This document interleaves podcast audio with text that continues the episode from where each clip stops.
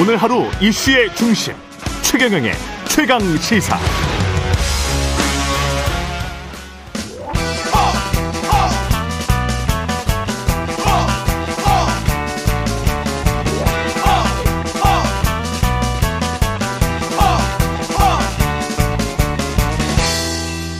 네, 링 밖으로 나간 박치기 왕 만나는 시간입니다. 국민의힘 김재원 최고위원 자리했습니다. 안녕하십니까? 안녕하세요. 네, 박치기왕 김재원 시간입니다. 매주 이 시간 시작할 때 앞으로 이제 박치기 할 대상을 고를 것 같습니다. 한 명을 선택을 해서 뭐 기승전 이쪽으로 하나? 하여간 하는 동안 그렇게 할 것 같은데요. 예. 일단은 여야 인물 모두 고려해 주시면서 오늘의 박치기 상대, 이번 주에 박치기 상대를 먼저 알아볼까요? 어, 민주당 이재명 대표가 적임자일 것 같습니다. 예, 역시 기승전 이재명 대표가 나오리라고 예측은 했습니다. 예, 땡땡땡 이거 진짜 오랜만에 듣습니다. 예, 김일 선수가 이렇게 손 올릴 때 땡땡땡 뭐 이렇게 끝나면서 이렇게 하죠. 땡땡 정막 치죠. 예, 그래 끝났어, 끝났어, 끝 예, 그만 막 그만 공격하라는 와, 거죠. 그만 공격하라고 막 치고 막 통상적으로 그랬습니다. 이제 예, 어, 김일 선수는 항상 예. 굉장히 신사로서 신사였죠. 예, 어, 점잖게 경기를 하는데 보통 악당들이 예, 서로 간에 뭐 흉기 같은 걸 숨겨서 머리를 막 예, 찢어서 피가 많이 나고 예, 그럴 경우에 마지막으로 그 악당을 잡아서 예, 박치기로 한 방에 끝내주는 건데요. 예. 제가 박치기를 해봐도 우리 이재명 대표는 이재명 대표께서는 워낙 질긴 분이라서 한 방으로는 안 될 것 같아요. 이재명 대표는 왜 박치기의 상대로 고르셨어요? 아니, 저는 최근에 네. 그 일본 후쿠시마 원전의 오염수 처리 문제를 가지고 음, 음. 사실 저 제가 그 에너지 특위 위원장으로서 음. 국회의원 시절에 직접 그 후쿠시마 원전에 다녀왔어요. 예, 예. 거기 가니까 뭐 이치 그 오염 처리수들을 어. 전부 컨테이너 그 그 저 그 저 큰 물통에다가 수, 수조에다 넣고 쫙 그냥 그 방치하고 있었거든요. 예. 그래서 저건 언제 저 다 어 그 비울 거냐 음. 그렇게 물어보니까 뭐 조만간 형편이 되면 음 비우겠다. 그 그때도 그런 이야기를 했거든요. 예. 그게 2011년인데 그런데 어쨌든 이 문제에 대해서 뭐 과학적인 근거 여러 가지 이야기를 하지만 우리 국민의 감정이나 불안감으로 생각하면 방류하면 안 되잖아요. 음. 뭐 아무리 뭐 과학적으로 괜찮다고 하더라도 예. 정서적으로. 네. 네. 그런데 그것을 그 정도를 국내 정치에 활용해서 어 음. 대통령과 여당을 공격하려는 하나의 수단으로 어 이 문제를 활용하기 위해서 뭐 강릉까지 가서 음. 어저 이렇게 하면 아- 저이 일본의 오염수가 여기까지 오면 우리 어민 다 망한다. 막 이렇게 부추기는 것. 저는 그게 오히려 너무 국내 정치에 악용한다. 그렇죠. 너무 선전선동한다. 그렇죠. 네. 그리고 정말 그 항의를 하려면 일본에 가서 항의를 해야죠. 음. 이것은 일본 어 정부의 어떤 그 주권이라 할까요? 음. 자기들의 통치권의 한 방향으로 결정을 하는데 그것을 국내에서 돌아다니면서 예. 이그 윤석열 정부를 공격하기 위해서 사용하는 것 어. 그것은 굉장히 잘못된 일이라고 제가 반론 차원에서 그 이런 질문을 한번 드려볼게요. 그러면 만약에 정부 여당에서 어, 뭐 해수부 차관이 어디 인터뷰에서 뭐 방류 반대한다고 그 이야기는 봤어요 어젠가. 근데 해수부 차관보다 훨씬 더 높은 사람, 뭐 총리랄지 대통령이랄지 뭐 대통령이 조금 그렇다면 총리랄지 이런 분이 그래도 일본에게 그거 아무리 돈 든다고 해양 쓰레기인데 아무리 처리했다고 하더라도 그러면 처리를 해서 그렇게 깨끗하면 국내 어떤 그 일본 내 토양이 하지 그거는 이웃 국가로서 좀 그렇다라고 성명서라도 한 장 나왔다면 어 야당에서 저렇게 어 지금 말씀하시는 선전선동을 할까? 근데 이제 예. 우리 우리 이 정부 입장 또는 음. 대통령 입장에서는 어 그 오염수가 방류가 되더라도 우리 해역에 미치는 영향 극히 미미하다는 과학적인 그 근거와 음. 또 그동안 여러 그 학자들의 어, 문제 제기가 있었거든요. 음. 그렇기 때문에 만약에 그렇게 말씀하시면 어떤 예. 문제가 되나 하면 진짜 우리 이 어민들이나 예. 어저 그 이해관계자들이 그 평소에 예상하지 못했던 그런 피해를 입을 입을 가능성이 있어요. 음. 아, 대통령까지 또는 총리까지 나서서 방류하지 말라고 하니까 저걸 방류하면 정말 우리 해역에 영향을 미치는구나라고 해서 당장에 뭐 비브, 비브리오 폐혈증 비브리오균이 만약에 예, 예. 좀 창궐한다 이러면 횟집들 전부 문 닫잖아요. 그렇죠, 그렇죠. 어, 이런 그 국가 경영을 필요로 하는 국가 경영을 위해서 필요로 하는 수준 이상의 음. 그 발언을 하는 것도 우리에게 실질적인 피해를 입힐 수 있다는 거죠. 저는 그런 그런, 면에서 그런 측면도 이해가 됩니다. 예. 예, 그뭐 조금만 잘못 음. 저 됐을 때 왜 바닷가에 손님들 다 끊어지고 음. 하는 어, 그런 문제가 있기 때문에 예. 저는 굉장히 조심스럽게 접근한다고 봐요. 예. 그럼 국민의힘 이야기를 좀 해보겠습니다. 박치기는 이제 적당히 하셨죠? 네. 예. 국민의 사고 당협이 지금 저 40곳 중에서 33곳, 36곳에 대한 조직위원장 공모에 착수를 했고 네 군데를 근데 제외를 했는데 이준석, 태영호, 황보승이 그리고 경남 사천 남해 하동 이 저기 그이 중에서 이제 이준석의 노원평 그다음에 황보승이 지었고 이것이 가장 좀 눈에 띄는데 이준석 전 대표를 일단 제외한 건 어떤 의미가 될까요? 이준석 전 대표는 음. 어쨌든 어, 내년 1월 달이 되면 복귀를 하잖아요. 예. 그 복귀가 아니고 당원권을 회복하거든요. 예. 그렇기 때문에 그 기간 동안에 누구를 임명하는 것은 어.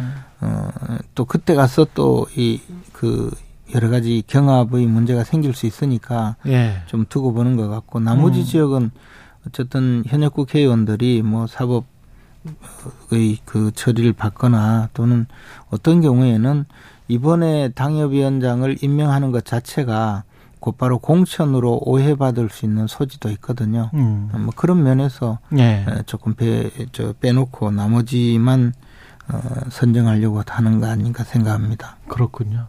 황고승희 의원 같은 경우는 어떻게 보세요? 이게 야당은 꼬리 자르기 이야기가 있는데 무슨 리스트가 있다, 정치 자금을 받았다, 뭐 녹취, 뭐 이런 것들이 지금 좀 나오고 있는 것 같습니다. 근데 이런 것들을 시작으로 오히려 여권은 PK나 TK 지역의 어떤 대대적인 물갈이를 할 가능성 이런 것도 좀 정치공학적으로는 그런 제기를 하는 분들도 있는 것 같고.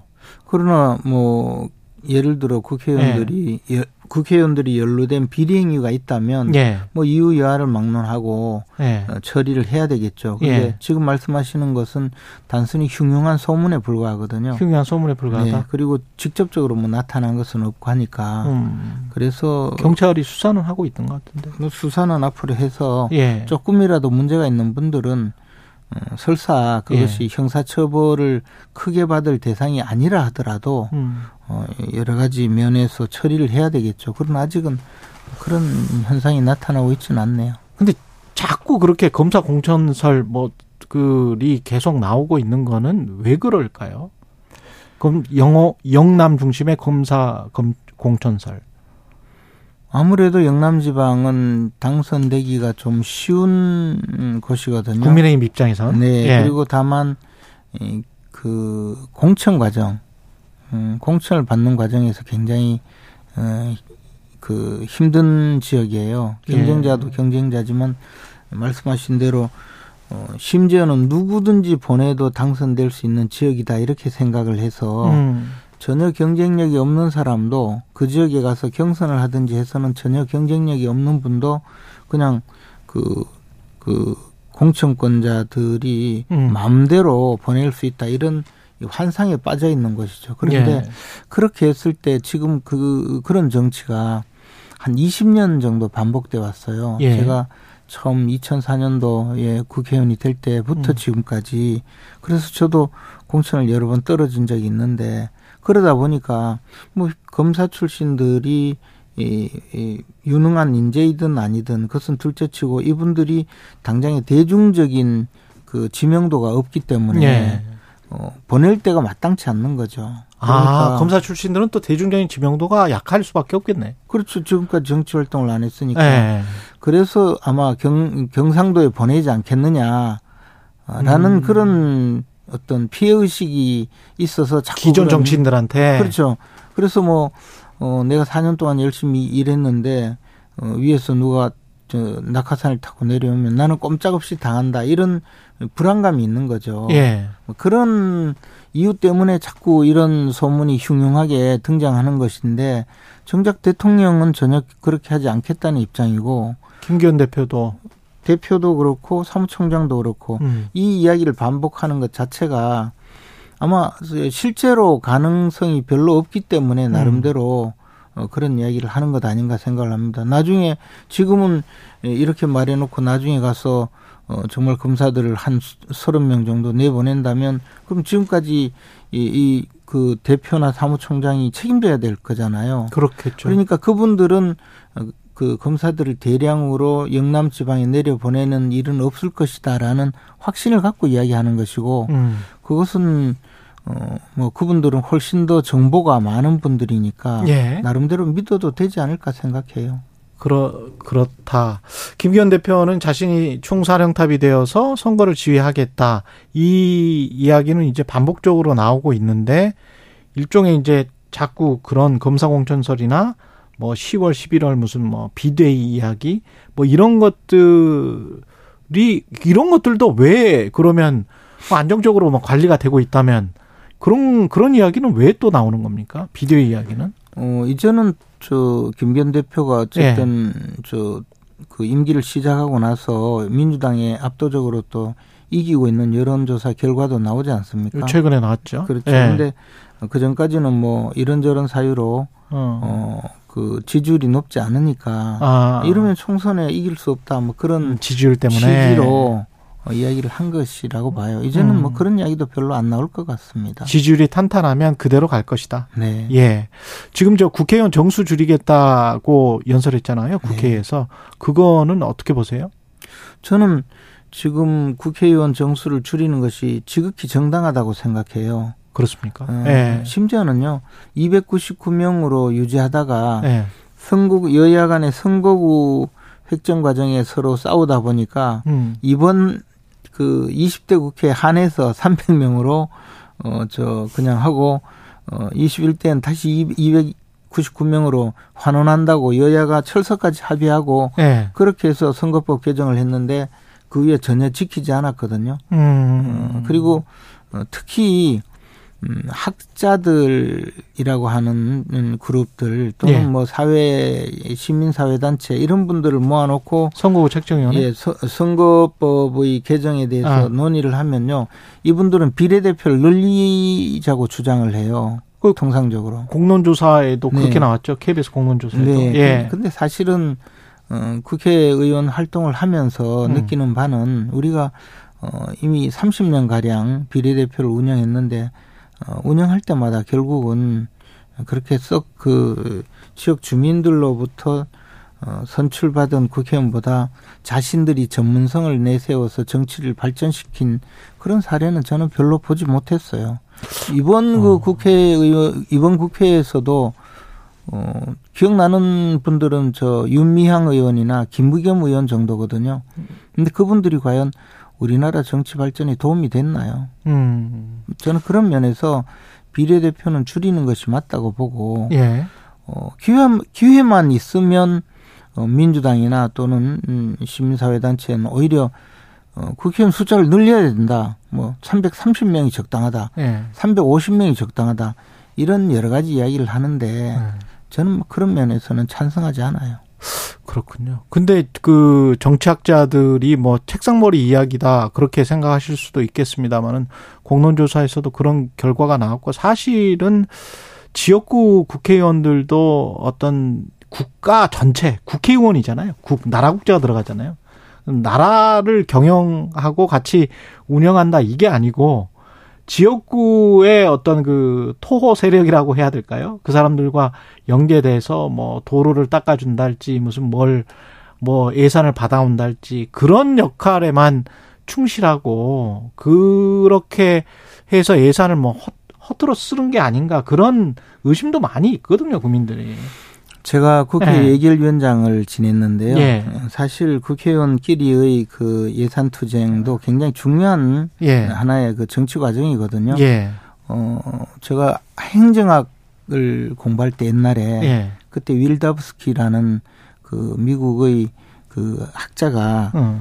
어, 주장하기를 국회에서 미국 의회에서 예산을 그 확보하기 위해서 이- 거기도 예산 투쟁이라고 그렇죠. 말하더라고요. 포크 배럴링 하죠. 예. 산 투쟁이 정치 과정의 가장 핵심이라고 이야기했거든요. 음. 그러니까 그것이 정치인데 우리는 그것이 나쁜 불법. 행위라고 어, 보는 것은 잘못이죠. 좀 합리적이었으면 좋겠는데 합리적이지 않은 것들이 그러나 많아서. 대, 부분은 예. 그 국회 내에서도 심사 예. 과정이 있기 때문에 예. 그렇게 함부로 하지는 않습니다. 그렇군요. 만약에 민주당이 지금 혁신이 하잖아요. 근데 뭐 잘 안 되실 거라고 지금 생각은 하시겠지만 만약에 잘 되거나 또는 뭐잘안 돼서 또는 비대로 간다거나 이러면 이게 김기현 체제에 영향이 있습니까? 이렇게 상호 조응을 합니까? 우선 민주당이 이 혁신을 하려면 예. 간단한 문제가 하나 있어요. 음. 이재명 대표를 빨리 끌어내려야 돼요. 민주당의 모든 문제는 이재명 대표가 지금 예. 예, 그 자리에 앉아 있기 때문에 벌어지는 현상이거든요. 예. 어, 그렇기 때문에 다른 의원들도 다 불체포 특권을 활용해야 돼요. 방탄국회를 만들고 음. 어, 예를 들어 법원에서 체포 동의안이 들어오면 무조건 기각시켜야 되고 이런 그 과정을 거쳐야 되는 유일한 이유는 이재명 대표의 사법 리스크가 계속 진행되기 때문에 예. 이재명을 구명하기 위해서 어쩔 수 없이 지금 민주당은 계속적으로 불체포 특권의 상황에서 자신들을 보호하고 있거든요. 예. 어, 이재명 대표가 어, 자신은 뭐 불체포 특권을 포기하겠다라고 말했지만 네. 그러나 막상 무기명 비밀 투표로 해서 국회에서 표결을 하면 그때는 또 이재명을 어. 보호하자라는 뭐 예, 우리가 흔히 말하는 개딸들의 여러 가지 어, 압박도 있을 것이고 음. 이렇기 때문에 이재명 대표의 어, 어, 알겠습니다. 이재명 대표가 내려온다면 그 다음 음. 단계로는 민주당의 혁신이 될 수 있으리라고 봐요. 근데 어, 저는 이재명 대표가 끌려 내려오고 나면 민주당은 훨씬 더 강해질 거라고 생각되거든요. 그러면 우리 당의 지지율이 예를 들어 많이 이재명 음. 어, 그 민주당보다도 월등히 낮아진다면 그때는 그때는 우, 그 그때는 또 여러 가지 어, 국민의힘 내에서도 자성의 목소리가 나오겠지만 어. 지금 이재명 대표가 있으면서 계속 그 돈봉투 사건도 저렇게 끌고 가는데 예. 그러면 우- 우리 당은 지지율이 높아지니까 음. 그럴 필요가 필요가. 없을 것이다. 네. 김재원 국민의힘 최고위원이었습니다. 고맙습니다.